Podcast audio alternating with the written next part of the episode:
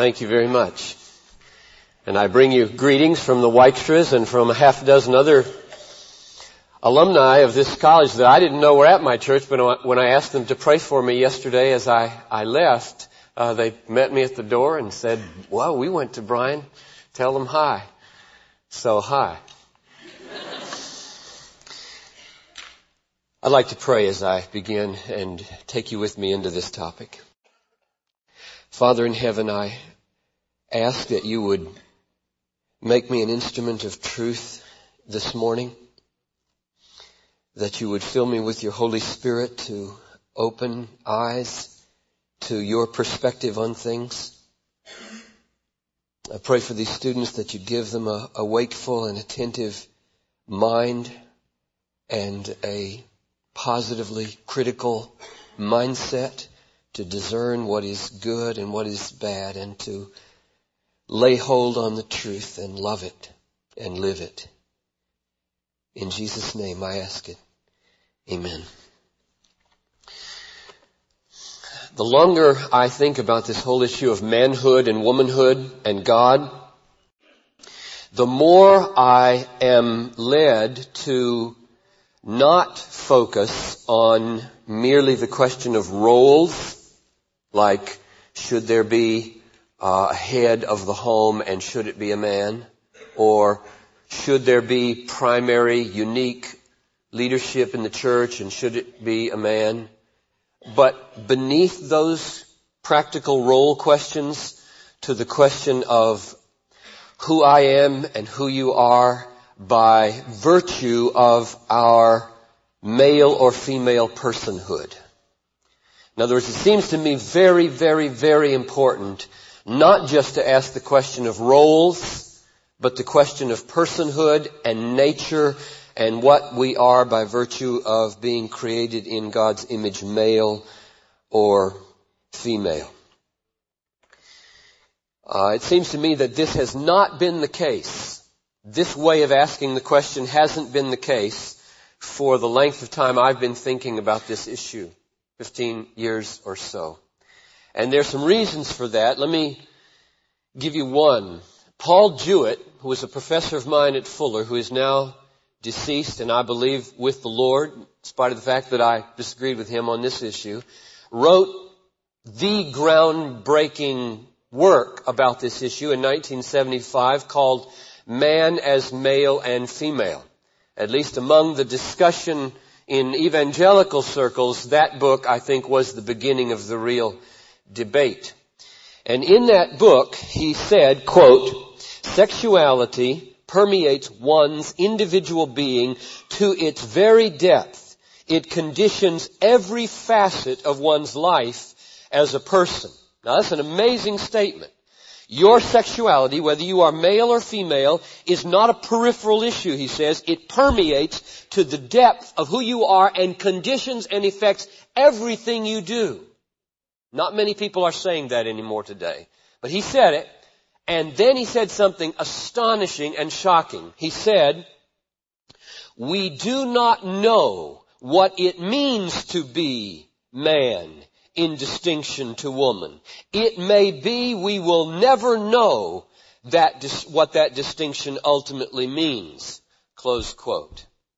Now that premise of agnosticism about what this all-pervasive reality of sexuality is was, in my judgment, an absolutely stunning admission. To say on the one hand, it permeates and conditions everything you do and is therefore not a negligible reality, your maleness or femaleness, and to turn around and say on the other hand, but I'm sorry, I can't give you any help in telling you the essence and nature of what that is. That set the tone for 20 years of debate.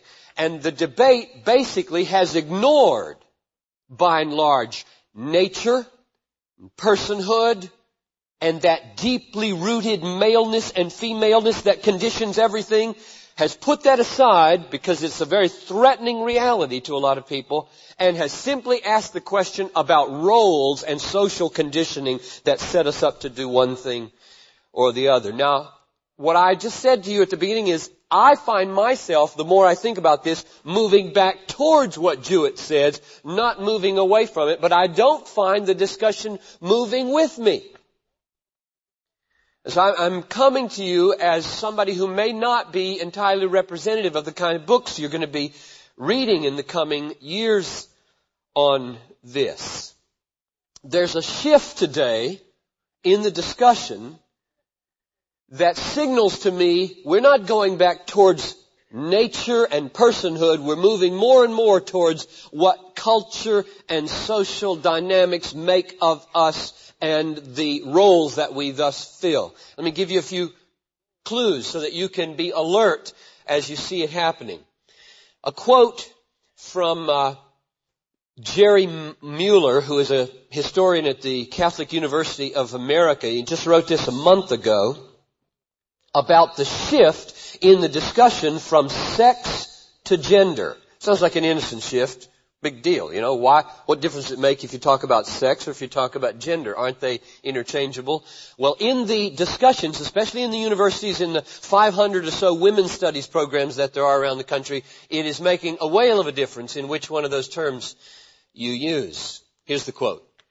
The influence of lesbianism is perhaps the prime reason for the increasing focus on gender defined as social and cultural construction of sexual identity. The key assumption behind such work is that while men and women are biologically differentiated, the characteristic qualities of maleness and femaleness are largely artifacts of culture and arbitrarily imposed cultural constructions at best the emphasis on the relative importance of gender as opposed to sex, then, is intended to challenge the assumption that differences between men and women are either natural or immutable. Close quote. In other words, the shift in the discussion today from talking about sex to talking about gender is an illustration of a decreasing interest in who we are by nature and increasing conviction that what you are as male or female is a totally socially conditioned reality. It is not undergirded by anything in God or in nature and therefore the final answer is lesbianism or homosexuality when it comes to equality. Now, this may seem to you so far-fetched from evangelicalism and where you are, I don't know, that you wonder why I would even begin with it. But I ask this question, is it a coincidence that the two most recent significant works by evangelicals are entitled Gender and Grace, 1990, and more recently, this year, After Eden, facing the challenge of gender reconciliation. If you're into the discussions, those words, that change in vocabulary signals something. And what it signals is that I am not in sync with this shift and that others are moving more and more towards simply talking about the social construct of sexuality, not what we are by nature, as though that made any difference at all where you come from as male or female in God and in His creation in your life. Well, I come to you this morning and this week with a very different conviction. I think what is at stake in whether women serve as pastors, for example, and whether men abdicate leadership in the home is the dismantling of the created order as God intended it to be and the pattern of complementarity that He established for our good and for His glory. I think the differences between male and female are not merely biological and not merely social constructs, but are profound realities created by God, equally valuable in God's sight because of his creation, Genesis 1:27, but differences that are intended to come to expression not in a gender leveling, sex blind, non-differentiated way of living that issues in lesbianism and homosexuality ultimately, but in a complementarity, that's the word I like from my own view, a complementarity of differences that allows them to come to expression in the profoundness of their difference. Sex is not negligible ever. Ever. Competency is never an adequate judgment for how we behave towards one another. In fact, um, in spite of all the legitimate concerns of Christian feminists with male abuses, and we'll talk about those, I think the feminist minimizing of nature-based role distinctions is contributing today to the confusion of sexual identity, the heightened occasion of homosexuality and lesbianism, the malfunction of relationships in marriage, and the depression that lies across much of American society. I think James Dobson a focus on the family, who is extraordinarily courageous and out of step with most contemporary left-wing evangelicalism anyway, is absolutely right when he says, quote, feminist resistance to making manhood and womanhood significant in behavior and role determination is partner to some of the most painful social and spiritual issues of our day. Close quote. I think that's right. The neglect of sexuality in the determination of who we are and the constant minimizing by Christian feminists of gender-based, sex-based distinctions is partner to much destructive tendency in the world. And the preponderance of energy that goes into encouraging us to be sex blind and gender leveling is remarkable to me in view of what's happening in, in society.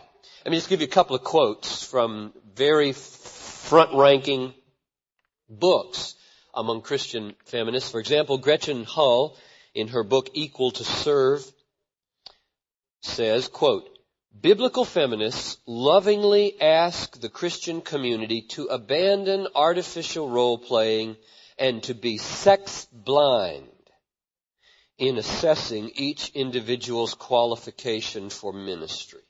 Now, of course, when she sticks in the word artificial role playing, she wins her case immediately. This is the way words are used today, and I want to encourage you over these days to be extremely critical, even of my words. Don't let me trick you with language. This is tricky use of language. Because as soon as she says artificial, nobody wants to be artificial and so boom, the case is closed. And thus she overlooks the fact there might be role playing that's not artificial, but real and authentic and deep and grounded in God. And yet she says, let's be sex blind in determining that role playing. Another one is Mary Stuart Van Leeuwen at Calvin College, who writes in Gender and Grace. The Bible's main thrust is toward the leveling, not the maintenance of birth-based status differences. Now there again, the word status wins her case immediately, but she doesn't just mean status, she means role differences. The Bible is a leveling book. So Gretchen Hull and Mary Stuart Van Leeuwen, two of the most articulate spokesmen for Christian feminism, are constantly calling with many, many others, like Gilbert Bilezikian and Aida Spencer and Margaret Howe, constantly calling for you to be sex blind and gender leveling in your thinking about who should do what in the home and the church not to mention society.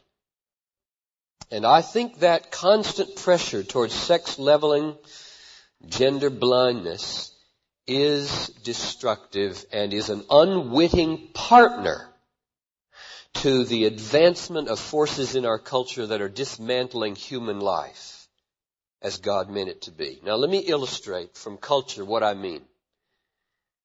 I don't know much about what life is like here in Tennessee. I was born in Chattanooga 47 years ago and grew up in Greenville, South Carolina.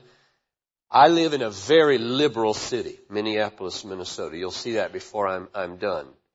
This world here in in uh, eastern Tennessee is probably another world from where I live. I don't know. You you judge, but I'm going to give you illustrations of what's happening where I am and maybe where you are. You judge. And I think these kinds of things are why I'm willing to go say extremely unpopular things among college students and stick my neck out. No longer in America is it obvious that a woman newspaper reporter like Lisa Olson of the Boston Herald may not enter into the men's locker room of the New England Patriots after a ball game just because she's a woman. And so when she did enter into the locker room to interview naked ball players and argued that it's discrimination against her as a woman because the men get to do that and not the women sports reporters, there was this huge hubbub. So much so that she resigned her job moved to Australia. Like it was a no good, terrible, bad day. She, she came back a book has been written about her and this experience by two sociologists at the University of Minnesota. I live across the river from there. There's an illustration. I used to say these kinds of things 15 years ago. That the sex leveling will lead to that. And people would scoff at me. They'd laugh. They'd say, oh, you're just crazy. The issue's about pastors, not about locker rooms. Well, it's about everything. The issue's about everything. I got a letter since I started writing this stuff. I got a letter from a chaplain. Now this is not out of the newspaper. It's a personal letter from a man who works there who's a chaplain in the medical facility at Vacaville State Prison in California. And he said that so many class action suits have been brought against the prison system that they now have given in and women and men serve together as guards to do genital searches on men and women as they come in with no distinction. They cruise up and down the uh, toilet areas and the shower areas, which of course in prison are all wide open, all in the name of sex leveling, gender blind reality. In other words, the only way for women to be equal with men is to cancel distinctions at every level. In my hometown of Minneapolis, the domestic partners bill passed the city council with scarcely a hitch. It recognizes homosexual and lesbian partners so that you can get sick leave benefits and insurance benefits if you live together as homosexual or lesbian partners. Minnesota, like every other state so far, still has no law permitting same-sex marriages, though they endorse the relationships and partnerships in almost every other way. In an article in the Tribune, Minneapolis Tribune, May 31st, it was estimated that 10,000 children in America have been conceived artificially by lesbians so that they can be adopted into two women lesbian households. In my school district in Minneapolis, where my son is a senior at Roosevelt High School. Since 1986, they have offered parenting classes for homosexual couples and lesbian couples in the school system. All in the name of being sex blind and gender leveling. It's discrimination to say that a woman does not have the right to partner with a woman. It's discrimination to say a man does not have a right to be the partner of a man. And you can see the consistency of it. And what I have tried to say for 15 years and been scoffed at again and again by evangelical feminists is that there's a link between the constant Christian pressure towards sex blindness in role differences and this sort of thing. There's a link. They're not separate worlds. And to this day, Christian feminists get infuriated at me when I make the link. And they say, that's not what we're talking about. I say, I know that's not what you're talking about. That's just what's happening. And it matters how we talk about being sex blind and gender leveling. A suit was brought against Save-On Drug Company in California by a family because they said their daughter experienced great psychological harm in Save-On Drug Company because the toys were divided by gender interest, toys for boys and toys for girls. They sued the company. Increasingly, secular leaders in the some 500 women's studies programs around the universities in America are arguing that homosexuality itself is the, or heterosexuality itself is the root cause of women's problems. This is the end of the line in the argument. We are reaching the end of the line in the catastrophic dismantling of what God created. Here's the quote from 1972. If this thing was being said in 1972 by Charlotte Bunch, who was one of the most radical lesbian feminist leaders, you can imagine what's being said out there in the universities in 500 radically feminist lesbian programs in the universities of America today. Here's what she said. Heterosexuality heterosexuality separates women from each other. It makes women define themselves through men. It forces women to compete against each other for men and the privilege which comes through men and their social standing. Lesbianism is the key to liberation. And only women who cut their ties to male privilege can be trusted to remain serious in the struggle against male dominance. Only lesbianism is the answer to discrimination. That's, that's the mood. That was a quote from an article last month in First Things. Now, you might say, okay, alright, yeah, there's weirdness in the world. Oh, that's weird. That's not us though. That doesn't happen in, in the church. That, you're not connecting with evangelicalism. Okay, I, I graduated from seminary in 1971 and from Wheaton College in 1968. And the reason I know that is not true is because I have watched my friends. I'm not talking newspapers and books anymore. I have watched my friends move. A couple of examples. I had a friend in seminary. I won't give you his name, although it wouldn't betray anything because he's public on this issue. We were good friends. He came out of the assemblies of God. We were, he was conservative biblically. And then I, I read that he was strongly arguing for the ordination of women as pastors. And I said, well, everybody's doing that. That's no big deal, I thought. And then next I read this sentence from him. On a much more controversial matter, than that issue of ordination of women to the pastorate. The presence of gay and lesbian Christians and ministers in our churches is for me a similar issue. And there he's honest. It's a similar issue. And it is a similar issue. I believe that the gospel should lead us at least to an affirmation of gay and lesbian partnerships ruled by a biblical ethic analogous to that offered for heterosexual relationships. And so there's my friend who's now arguing, having moved from where I was with him in 1971 to where he is today. Here's another one. I graduated from Wheaton with a young woman who went on to get her PhD in philosophy. And uh, I knew her husband better than I knew her. And I read suddenly a few years ago a stunning sentence from her. Here it is. It would appear that in Paul, the apostle Paul, issues of sexuality are theologically related to hierarchy.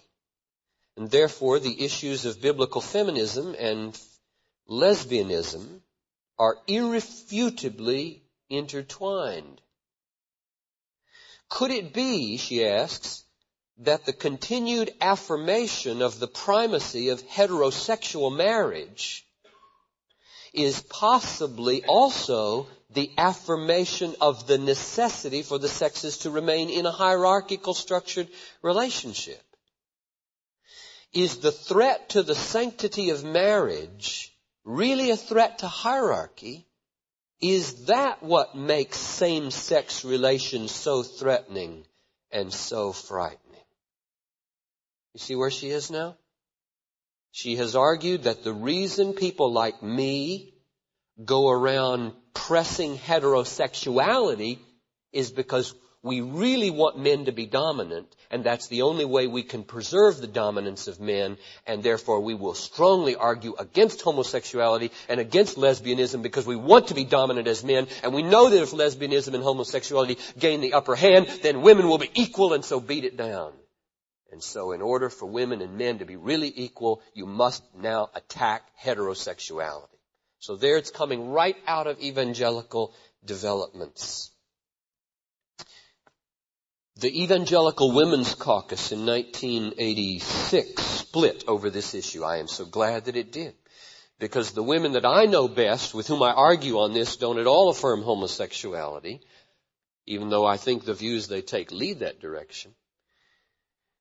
And those who stayed in that caucus, like uh, Virginia Mollenkott and Nancy Hardesty, said that the affirmation of the lesbian contingent of the Evangelical Women's Caucus was, quote, a step of maturity within the organization, which simply means that it is a growth process out of the affirmation of the opening of all roles to women in home and church and society into lesbianism. That's a natural growth because lesbianism is the way of saying men do not have this unique right to marry women.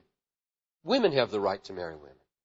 You can't deny women the right to marry women just because we're women. That's discrimination. And it was a, a maturing process for Nancy Hardesty and Virginia Mollenkott.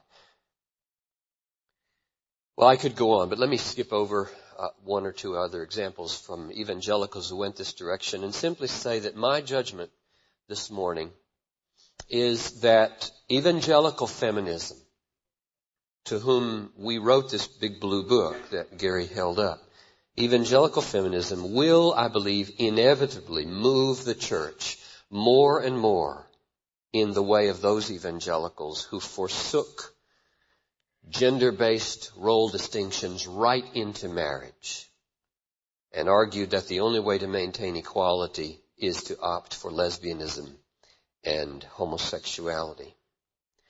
There's an undermining going on in America today. I just filled out on the plane on the way down a interview, or what do you call it, a survey from my denomination. And one of the questions was something like, should the church engage its efforts to reduce prejudicial discrimination based on, and then it listed off a slew of things, among which were race and uh, class and ethnic origin and gender. And I got so angry that I wrote in the margin, I said, there is an infinite difference in God's mind between the distinction between a white man and a black man and a woman and a man. Those aren't the same categories of distinction. And my own denomination is confusing people by lumping them together. Manhood and womanhood aren't the same issue as white and black. They are not. They are profoundly rooted in different personhoods created by God, equally valuable but massively different from the very beginning. One of the questions that I constantly ask and do not get much response on from evangelical feminists is this. I think it's one of the most basic questions we can ask. What do you say to your 11 year old son when he asks, Daddy, what does it mean to grow up and be a man and not a woman? And when your 11 year old daughter asks, Mommy, what does it mean to grow up to be a woman and not a man, it's the not a man that they won't address. James Dobson posed that question in his two, two focus on the families ago, And he said boldly and accurately, you cannot reduce that question to what does it mean to be a caring person? Because manhood and woman, he said, are crucial created elements in who we are, and they are massively relevant. Now the reason I pose the question of a little boy and a little girl asking mommy and daddy, what does it mean to grow up and be a man or a woman different from the opposite sex? The reason I do that is because today, psychological studies are showing so clearly that the role of the father, especially in affirming the, the femininity of his daughter and the masculinity of his son, undergirded by parents. But if parents are hearing in church TV, radio, newspapers, be sex blind, be sex blind, be sex blind, be gender leveling. Every time they talk to their kids, they're going to be having these confused ideas of, well, what am I supposed to say? I, how can I tell him to be a man that's different from a woman when I'm supposed to tell him that he's really not supposed to take his masculinity into account when he relates to her and when he decides what to do with his life and she's not supposed to think because I'm a woman it makes any difference in what I do and there's just mass confusion. Most of you grew up in homes perhaps at this level at this date in the, in the debate where you didn't get a clear view. Most of the young couples that I marry, when I ask them in premarital counseling, do you have a clear answer now for what it means to be male and not female other than your physical anatomy? They don't. They don't, and it's tragic. If Paul Jewett was right that sexuality conditions all that we are,